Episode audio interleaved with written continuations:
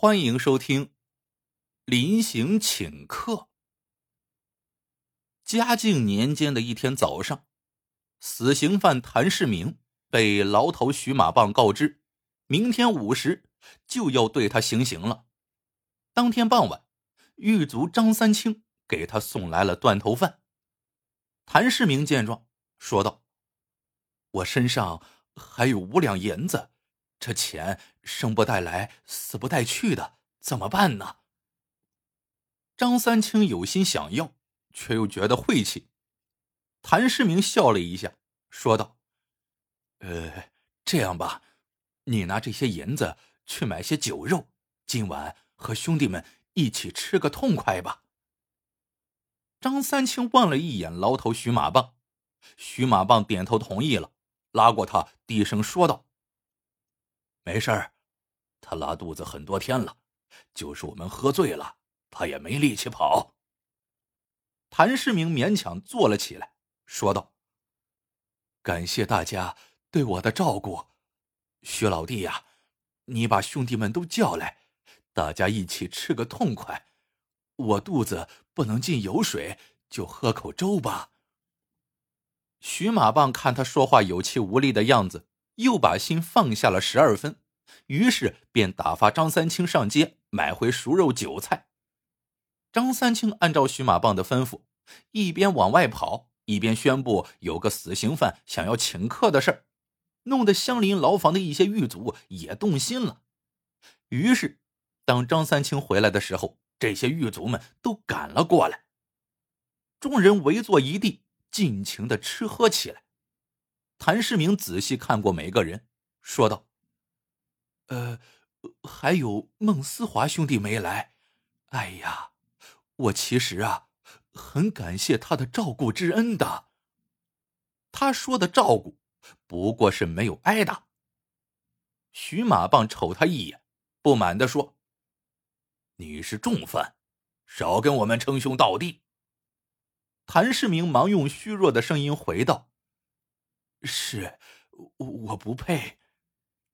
吃到一半的时候，谭世明忽然捂着肚子叫起来：“呃，哎呀，又要拉了。”徐马棒皱皱眉，吩咐张三清扶他去茅房。张三清叼着鸡腿，扶着谭世明走到偏僻的茅房之后，便让谭世明自己进去，他则站在门口啃鸡腿。啃完鸡腿。张三清忽然想起茅房里没有动静了，当下头皮一炸。他冲进去一看，那茅房空无一人，只见后墙上有个刚好容一人通过的小洞。大大事不好了！死刑犯跑了！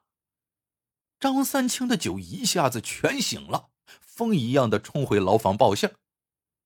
谭世明是嘉靖皇帝定下来要砍头的人。他这样逃跑，就不怕皇帝诛杀他九族吗？哎，他不怕，因为啥呀？他是个孤儿，被一个道士收养长大的。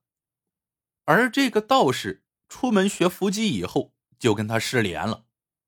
跟着道士过活的时候，他常见道士给所谓的天神写祭文，一来二去的，自己也会写了。无意中呢，得到了当朝权臣。严嵩之子严世蕃的青睐，被他呀带回府中作为枪手养着。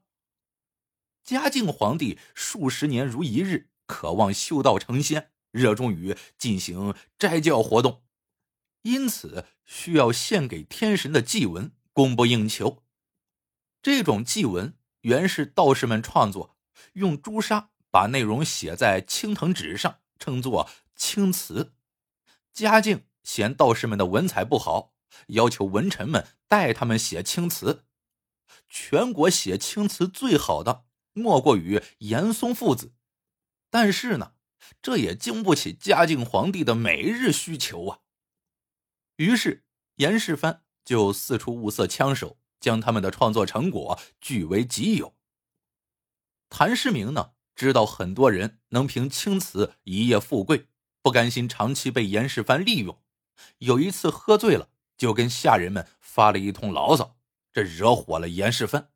严世蕃便借皇帝之手把他关进了死牢。早在前几天，谭世明就发现茅房的砖头容易松动，他就趁里面无人的时候松动了几块砖。本来他是不能出牢房解手的，只因为他叫拉肚子，狱卒不想倒太臭的马桶，就开恩允许他去茅房。他把松动的砖放回原位。然后又装作拉了几天肚子，使看守的狱卒都放松了警惕。从茅房逃出来以后，一眨眼的功夫，谭世明就跑到了街上。为了不让人认出是逃犯，他跑到一户人家偷了几件衣服，胡乱穿了一身，又去水塘边把脸洗干净了。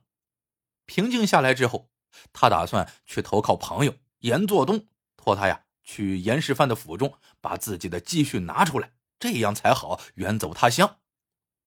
他正在一个小巷中走着，被一个人给跟上了。那人超过他以后，回转身来，惊奇的问道：“怎么是你？”谭世明一看，那人正是今天晚上不在牢房当班的狱卒孟思华，真是冤家路窄呀！虽然孟思华。平时对他还好，但这会儿捉他回去就是立了大功了。两人这个时候都愣住了。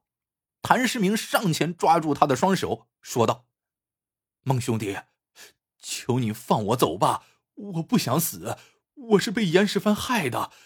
作为回报，我会给你一个制作青藤纸的秘方，有了它，你能造出世上独一无二的好纸，开个纸坊会很快富起来的。”孟思华犹豫道：“但是抓你回去是我职责所在。”谭世明前后一看，空无一人，便说：“没人看到我们，你就只当没有看到我好了。后天晚上，你到我朋友严作东柴房外面等我，我会托他去严府拿回我的银子和青藤纸秘方。如果那个时候我没有给你秘方，你再报官抓我不迟啊。”孟思华想想啊，现在放了他也没有什么个人损失，抓回去也是牢头的功劳大，他就点头答应了。他还好意思的说：“如果有意外，你丢纸条出来，我救你。”严作东是严世蕃的卫士，有一次走路，他不小心滑到河沟里，被谭世明救了上来，两人呢因此成为了生死之交。隔天傍晚。谭世明来到严作东家中，严作东热情的款待之后，为难的说：“你如今来了，我得担个窝藏杀人犯的名声。这一旦官府搜到我家来，恐怕我全家都会被你连累呀。”谭世明听了，怒道：“我当你是个有情有义之人，我并没打算久住你家，只想拖你回严府我原来的住处，拿回我的银子。”我好远走他方。严作东一听有银子，顿时眉开眼笑。谭世明又说：“银子倒不算什么，主要我那小包裹里还有制作青藤纸的秘方，是我那道士养父给我的。我本想等啊见到皇上再亲自献上，却一直没有机会。用这个秘方造出的纸，不仅色泽光鲜，还能写字不如色。”焚化以后，还有一股香味，直上九天，能讨得天神的喜欢。严作东闻言，对他的态度就明显有了转变，唯恐他走掉了，连忙换了笑脸，要他说出藏包的地点。谭世明告诉他，就在我住处关圣帝君的画像后面，那里被我弄了一个机关。你推开中间的那块砖头，往里一伸手，就能捞着一个包袱。严作东说：“我今夜不当值，明天早晨回了严府，一定帮你找到你的宝贝。”当晚，谭世明住在严家小柴房里度日如年。没想到逃出来以后，比关在牢里还令人揪心。睡到半夜，他决定找严作东要一笔银子。自己逃往他乡去算了，但是他起来才发现，他呀被锁在柴房中了。这下好了，插翅难飞了。谭世明暗暗庆幸，幸亏还有个孟思华，明天晚上会到柴房外搭救自己。第二天傍晚，严作东和妻子黄秀芝端着丰盛的酒菜进了柴房。谭世明见状，感觉有些不妙。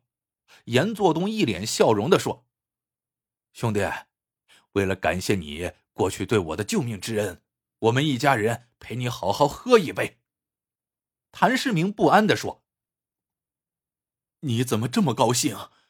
你们是要毒死我了夺秘方吗？”严作东说：“不是，我等下还有事请教你呢。”黄秀芝把话岔开说：“大哥呀。”你是好人，听说你在牢里最后一夜，还把身上的五两银子拿出来买酒肉，感谢狱卒对你的照顾。你这个人呐，真是有情有义呀。谭世明叹口气说：“逃出来也不容易。对了，严老弟，我的秘方你得给我。”严作东把手一摊：“秘方我拿回来了，有缘时。”自然会还给你，你等下拿着这二十两银子走就是了。说完，他摸出一个小包袱给他。看到谭世明一脸戒备的样子，黄秀芝失声一笑：“大哥，你放心吧，酒里没毒，你先吃完，洗个澡再走。”谭世明决定把这两口子灌醉，再做打算，于是主动举起杯来。跟他们左一杯右一杯的干起来。不一会儿，严作东两口子就招架不住了，双双的在他面前醉了过去。这时，谭世明才往窗外扔了一个纸条，那孟思华果然在外接应。看他说青藤纸秘方被严作东藏起来了，就提议进柴房来再做商议。孟思华翻过墙来，两人把严作东两口子搜身一番。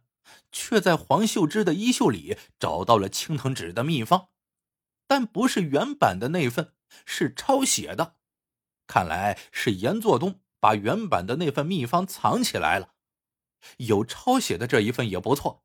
孟思华带着他翻出墙外，坐上自家的小马车，把谭世明送到了城外。谭世明为了避免孟思华反悔杀他，清除后患。取出衣夹里的一件小玉马，说道：“我养父名叫蓝道行，这马是他送给我的。这些年，因为皇帝宠爱道士，他说不定哪天也会来到燕京入宫。他手上有一种制纸的药水，能让青藤纸的质量达到最纯的程度。如果他真的来了，你就凭这个御马去见他。”并把我的不幸遭遇告诉他，请他帮我报仇。严世蕃害我亡命天涯，我绝不会就此放过他。孟思华闻听此言，把放在剑上的右手缩了回来，拍拍谭世明的肩膀，让他走了。谭世明连夜逃往他乡，这一日来到开封，却见城墙上贴了大赦天下的通告。原来。今年粮食获得了难得的大丰收，嘉靖帝按前朝惯例来了一个大赦天下。谭世明算算日子，这个通告贴出来的时间正好是自己逃离严作东柴房的日子。按说严作东身在严世蕃手下，他是知道皇帝大赦天下这件事情的，他为什么不告诉自己呢？不过他也没太在意。因为他是在大赦之前就逃出牢房的，不在被赦之列。转眼到了嘉靖四十一年春，山东道士蓝道行以善于伏击闻名于燕京，权臣徐阶将蓝道行介绍给嘉靖皇帝。孟思华闻讯以后，寻了一个机会见到了蓝道行，听闻杨子的不幸遭遇。看看皇帝桌上一堆众官联名都告不倒严嵩父子的奏章，蓝道行决定替天行道。他深知斩草要先除根，就决定拿严嵩生事。这日伏击时，他对嘉靖皇帝郑重的说：“上天说了，今日有奸臣奏事。话音刚落，严嵩走了过来，一副有大事启奏的模样。嘉靖皇帝对道士的话深信不疑，不由得对严嵩起了厌恶之情。最终，严氏父子的权势被蓝道行的几句话推倒，最终严世蕃被判斩首，在行刑前大哭一番，而其父严嵩。被没收家产，削职还乡，无家可归。两年后病卒。严世蕃被判斩首之后，谭世明就大着胆子回到了燕京，找到了养父蓝道行，自此跟在他的身边，非常孝顺。接着，谭世明去找了狱卒张三清。